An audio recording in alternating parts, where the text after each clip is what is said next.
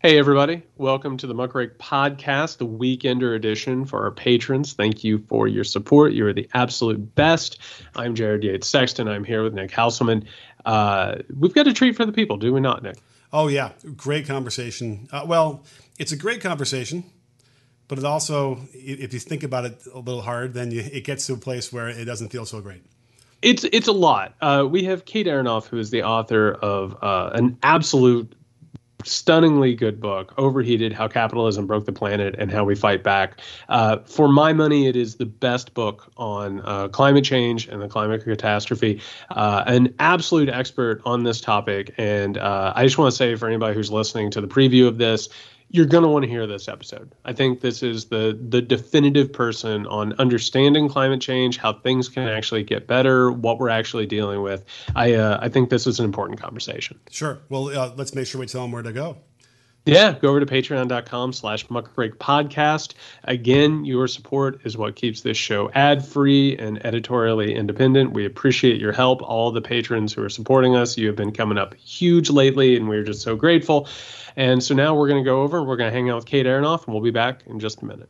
Hey, everybody. We have an incredibly special guest today. Uh, I've, I've, been waiting to have this conversation for a while, and we're really, really lucky to have Kate Aronoff, who covers climate for the New Republic and is the author of a really incredible book uh, titled Overheated How Capitalism Broke the Planet and How We Fight Back. And very recently was named a reporting fellow for the Climate Social Science Network. Uh, congratulations on that, Kate, and thanks for being on here. Thank you so much. Yeah, excited to be here. Uh, so I've been wanting to talk to you for a while about this. Uh, I think Overheated is uh, one of the best books out there about, I think, undoubtedly the most important issue that we are facing. Uh, I think it takes a very large, frightening topic. It explains it. It talks about where this thing came from, and I, I, I, think, in terms of people who are covering uh, the the developing climate crisis, I think that you have been an excellent source of this, if not one of the the, the absolute best sources. And I wanted to ask, uh, first and foremost, how did you get into this? What is it about about the climate that necessarily like piqued your interest? How is it you decided to tackle one of the biggest, most complicated, dangerous things that humanity has ever faced? Sure. Well, thank you so much for all the all the nice words. I'm tempted to just end the interview there. You should. That should be it. all those nice things. Um, how did I get into this? Yeah, it's a good it's a good question because I think I, I, I come at this from a slightly different angle than I think people tend to you know come to the climate issue.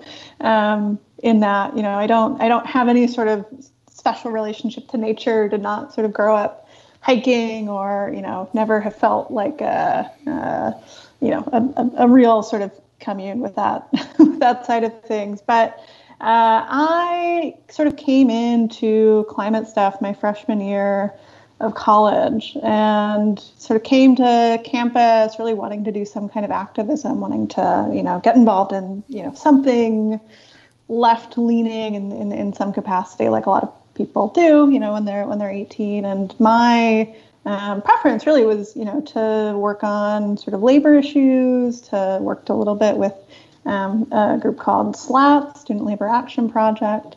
Um, and that was really where I thought, you know, I would spend a lot of my time in college and was not, you know, particularly interested in climate issues in part because that was about 2010 and a lot of what the focus was of campus climate activism. And to some extent the environmental movement more generally was about composting and recycling and kind of riding your bike more. And that was you know just not very exciting to me. You know i, I had a sort of working knowledge of the climate crisis and um, just thought those things seemed a little out of touch with what uh, what, what seemed to be happening. But um, I had the opportunity in my freshman year to go visit with folks who were resisting mountaintop removal coal mining in West Virginia. And going there, sort of hearing from people from the area, you know, who were involved in these fights, really just sort of brought into focus how connected questions of political economy were, uh, questions of labor were with climate and the things that were driving driving this crisis, right? I mean, in, in, in West Virginia, you have these epic sort of labor struggles uh, through the early 20th century um, to you know make working conditions uh, better in coal mines, right, and to fight for you know things like uh, you know an end to um, and to just horrific, horrific working conditions.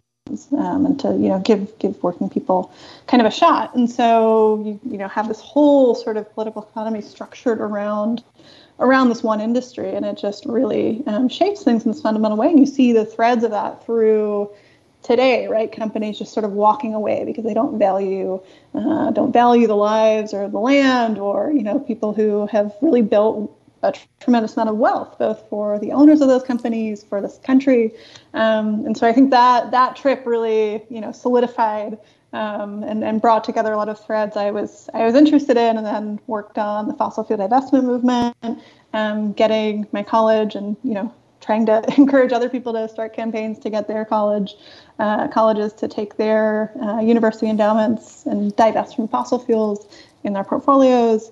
Um, worked on that for you know for four years, and then um, realized I was better at writing than I was at organizing, and so decided to become a reporter uh, instead. You know, I was thinking. Um, I think the the challenge here is to convince people that alternative energy sources could be a moneymaker, and I'm wondering why that seems so hard to get enough people in this country to believe. Yeah, it's a, it's a good question. I mean, and I think this this math has changed a little bit in in the last couple of years. I mean, it's pretty recent, right, that we see the you know the rise of sort of ESG, these green asset classes, um, that you know pretty big segments of capital are interested in. Uh, in, in you know the last I would say three four years in a way that was not true, right, when I um, you know first started first started looking at this stuff. And so now you know we're re- starting to reach the point where um, solar and wind really are kind of cost competitive with uh, with oil and gas and in many parts of the country. You see utilities for instance right are, are voluntarily right not of the goodness of their hearts but um, are starting to uh, in some cases skip past right what was known as the bridge natural gas uh, and start you know using much more renewables as part of their sort of plans for the future um, just based on a financial calculation about about what that means. But the um, problem, right? Is that trend is starting to happen too slowly, not not you know fast enough as it would need to be to keep warming below two degrees uh, Celsius or 1.5 certainly. Um, but you see this real resistance sort of cropping up from entrenched interest, right, in the oil and gas industry, uh, in the coal industry.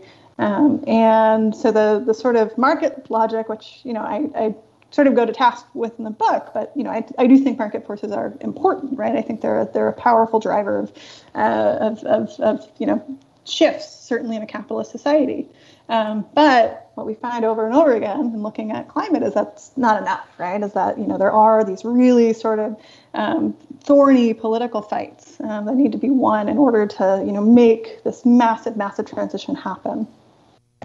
Yeah, and and one of the things that I, I, really appreciate in your work, and and I, you know, it, it feels like when people are covering climate or discussing it, they almost treat it like this is a thing that just happened.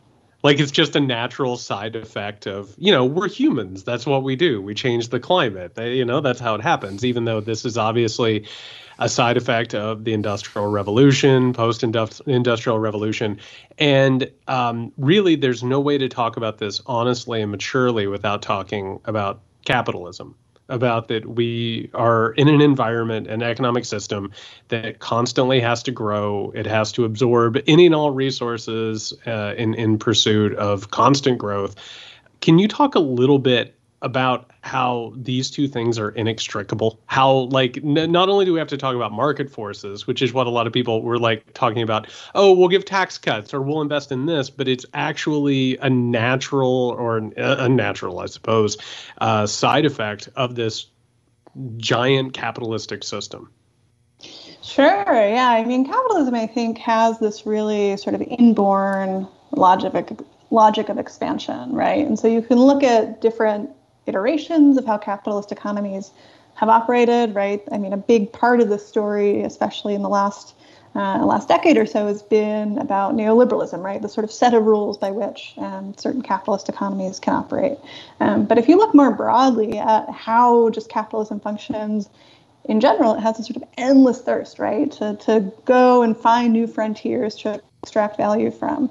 Um, and that is really core to understanding what's gotten us to this point, right? This sort of endless thirst, which requires sort of endless material usage, endless fossil fuels, and in our case, and just it's it's a really sort of incomplete to look at the climate crisis and try to think about it as removed in any way, right, from this economic system, which has really shaped this economic system, this belief system, political ordering that has really shaped our world in a really fundamental way, which is not to say that other sort of belief systems don't shape the world, right? Don't have an impact on the environment, but sort of the trajectory that we've been on for the last, you know, many centuries, uh, and in particular since this great acceleration, right, since about mid-century, um, is really a product of capitalism, right? Is is a product of this sort of endless drive for uh, for accumulation.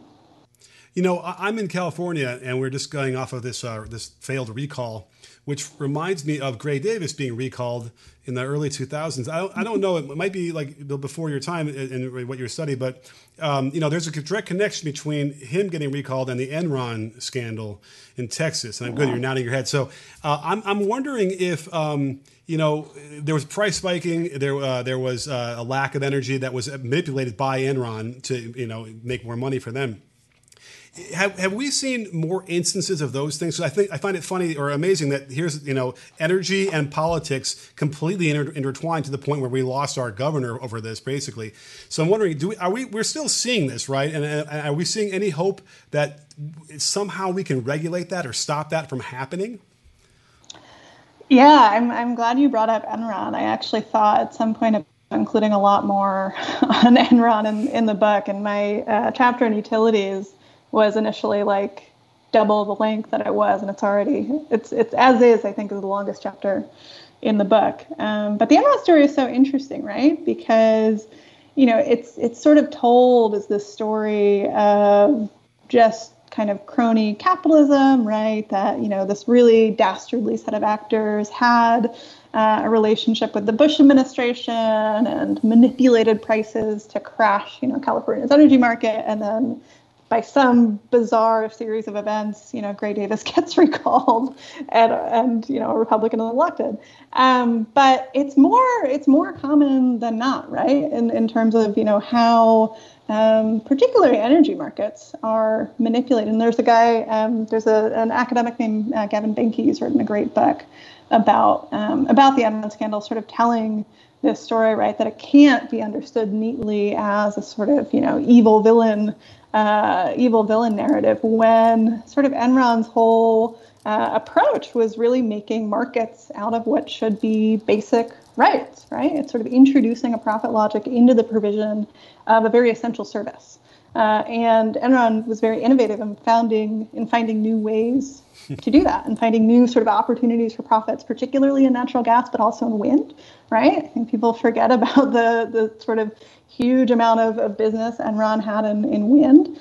Um, and you know how interested they were in that space. Uh, and you know I have this chapter in the book that looks at um, sort of you know vaporware tech companies uh, and and connecting that to the, to the fracking story. But I think you know the um, kind of moral of that is just that there is always a sort of tendency to scheme, to grift, to um, you know make a make a, a, profit off of things that you know should not should not be profitable, right? And in terms of you know something like um, something like energy in the case of Enron, but that is just how um, you know that is the kind of place you end up when you decide, right? When and this was a set of choices that were made over the last century, uh, when you decide that very basic services should be subject to profit making.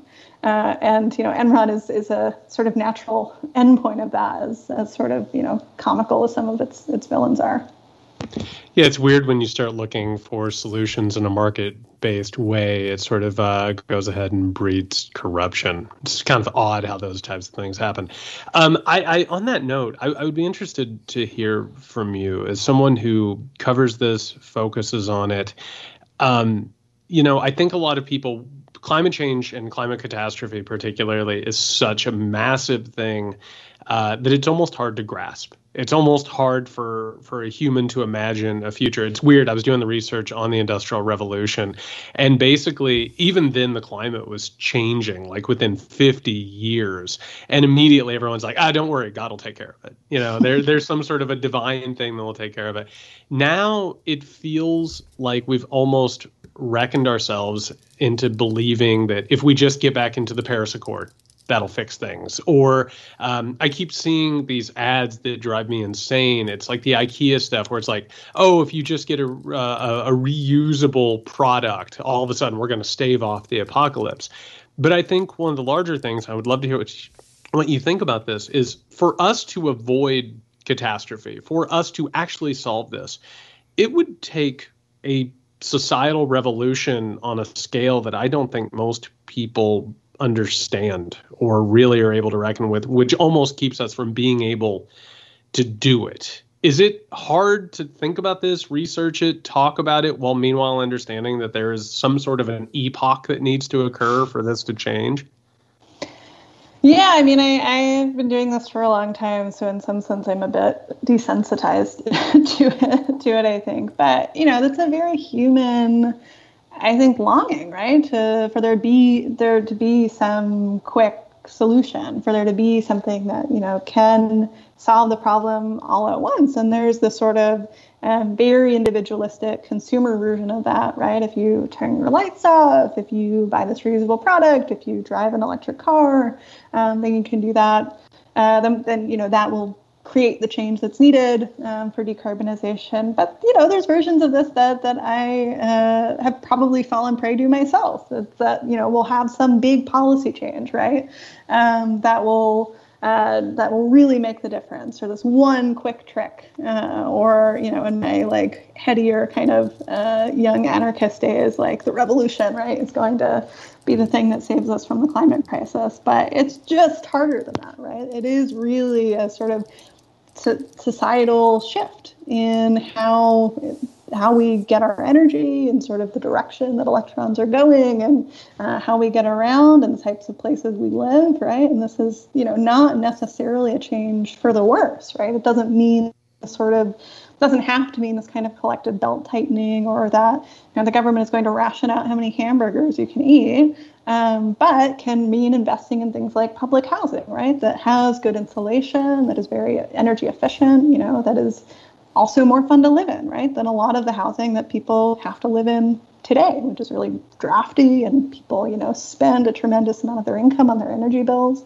Um, so I think a lot of, you know, the exciting work that I've seen in the last couple of years is sort of putting that kind of positive vision into into the conversation, right? This doesn't have to mean, you know, making your life worse uh, in order to to take on this this crisis. And I think that's, you know, potentially for thinking about how to do something about this. That's a maybe a more promising avenue uh, than yelling about how bad it is, right? Which which I think can be, for me at least, kind of personally exhausting. But isn't that also, I mean, what you were saying, I think, about the personal sort of sacrifice part of it, it feels like the responsibility for climate change has been pushed off on the individual to consider through c- consumer choices, as opposed to, I mean, nation states. Like, mm-hmm. we're literally talking about something that only the United States and China and all the major contributors to carbon can possibly even begin to deal with. And so as a result, it's it's almost as if I, I, think the hamburger thing is one of the dumbest things that has been going, right? Like obviously we can do our parts, but that's not going to stave off apocalyptic scenarios and and it, it it pushes it on to people and it makes people think that their lives are going to get worse. But isn't the answer that your lives will get better if somehow or another we manage to figure this out? Because it'll it'll figure inequality it'll figure production it'll mess with all of this right? Yeah I, that's that's exactly right. I mean the only thing on offer for the 21st century is very radical change right? So we don't do anything about the climate crisis and we see just a fundamentally unstable climate that is, you know, magnifying the types of disasters we've seen this year wildfires, hurricanes, floods. All of this just really uh, expanded into realms that we can't really, you know, know the full length of, right? We can't really know um, all of what that will look like because we are basing our projections on the climate that we've known. And all the science tells us that the climate that we're going into is one that is fundamentally pretty un- unpredictable, right? And, and that is only more so true the more the Earth warms, right? And so that's the sort of radical path that we're, you know, kind of going down right now. And there's the other kind of radical path, right, of changing our economic system, of changing sort of all these things that we were just we were just talking about. And the real tragedy of climate politics, right, is that at the time when it emerges into the popular consciousness and you know about the late 80s um, there's been this real sort of uh, decades long organizing project that is very successful you know decades long organizing project by business conservatives by companies that were fighting back against the New Deal order to really refocus the realm of politics, right? To de emphasize um, that the state can do really big positive things and have a really big positive impact in people's lives and focus that down to focus the unit of society down to the individual, right? Margaret Thatcher has her famous quote about there is no such thing as society, there are only individuals and families.